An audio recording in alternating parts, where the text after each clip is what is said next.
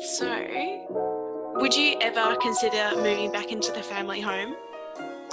Absolutely not. No way.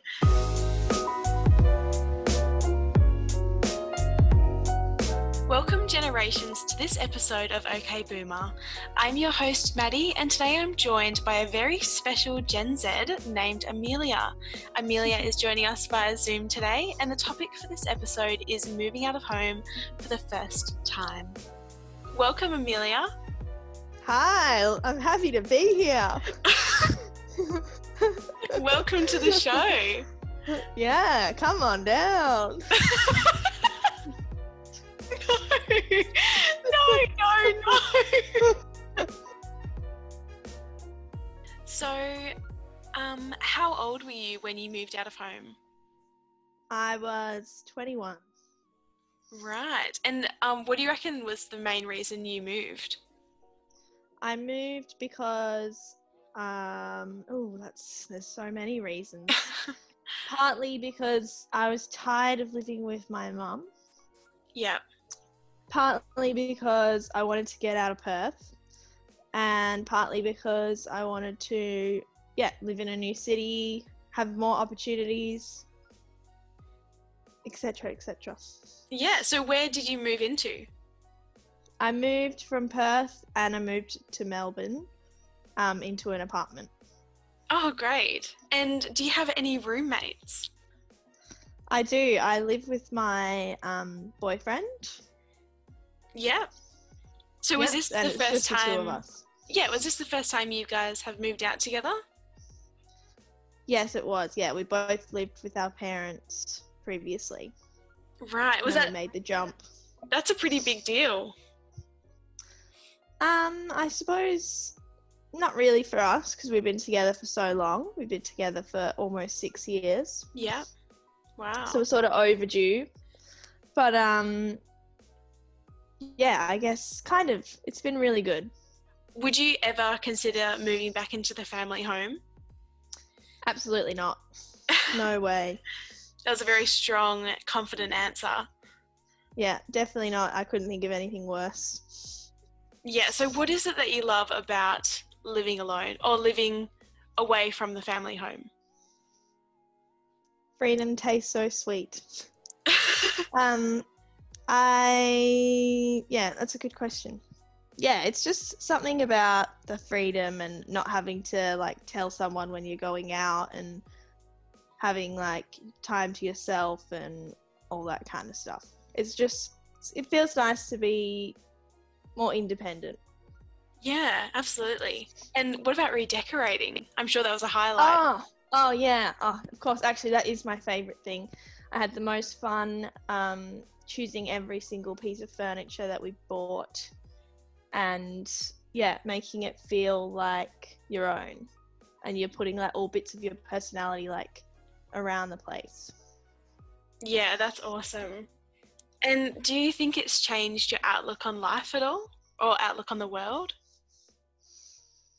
Um, I suppose so because I guess when you're living at home and um, haven't hasn't haven't really lived anywhere besides one city or one house or whatever, and then it seems like a really big deal to like go somewhere else or like move out, and then when you do it, it's like oh that was really easy. Like I can do anything kind of thing. Like yeah. I could go anywhere. yeah, I guess that feeling of independence is kind of you probably there's probably not a situation that would match it. I can't think Yeah. of. Is there Yeah, I guess it's kind of a coming of age thing as well. yeah. Is there anything you would have you wish you would, you'd done differently in the moving process? Um, I think I got really, really lucky um, with the whole situation because um, my dad came over to Melbourne with us and helped us out at the start, which was like so invaluable. So I think like everything just worked out really, really well. And the only thing that I would change would be if coronavirus didn't happen. Yeah, of course. I think a lot of people are wishing that. So, since you're living in Melbourne now, what are the main differences you're finding between Perth and Melbourne? I think the people in Melbourne are more um, like everyone is from everywhere. Like everyone that you meet will pretty much be from a different place, a different country, or a different city. Like you don't often meet people that have grown up in Melbourne, or I haven't, and that just makes everyone really open to meeting new people and um, that kind of stuff. Like I've definitely found that in my workplace and at uni that everyone's like really open minded to meeting new people. Yeah, definitely. So, can you tell me a bit more about um, what it's been like moving for the first time amidst a global pandemic? Yes, um, it's been a wild ride, but um, it's yeah, I've had I've been really lucky because I've had my own space and being able to have um, a study so I can do all my uni work in my own little room. Um, and doing uni from home has been sort of like there's been some negatives, but there's definitely positives in not having to get up really early, and catch the bus, um, print off all my work for class and all that. I can just roll out of bed, get onto the computer, and I'm set. Do you and think yeah, it's been good to like live with someone as well because I know a lot of people that live alone and just didn't want to be alone in lockdown in a pandemic, so they've like moved home or whatever. Oh, yeah, of course.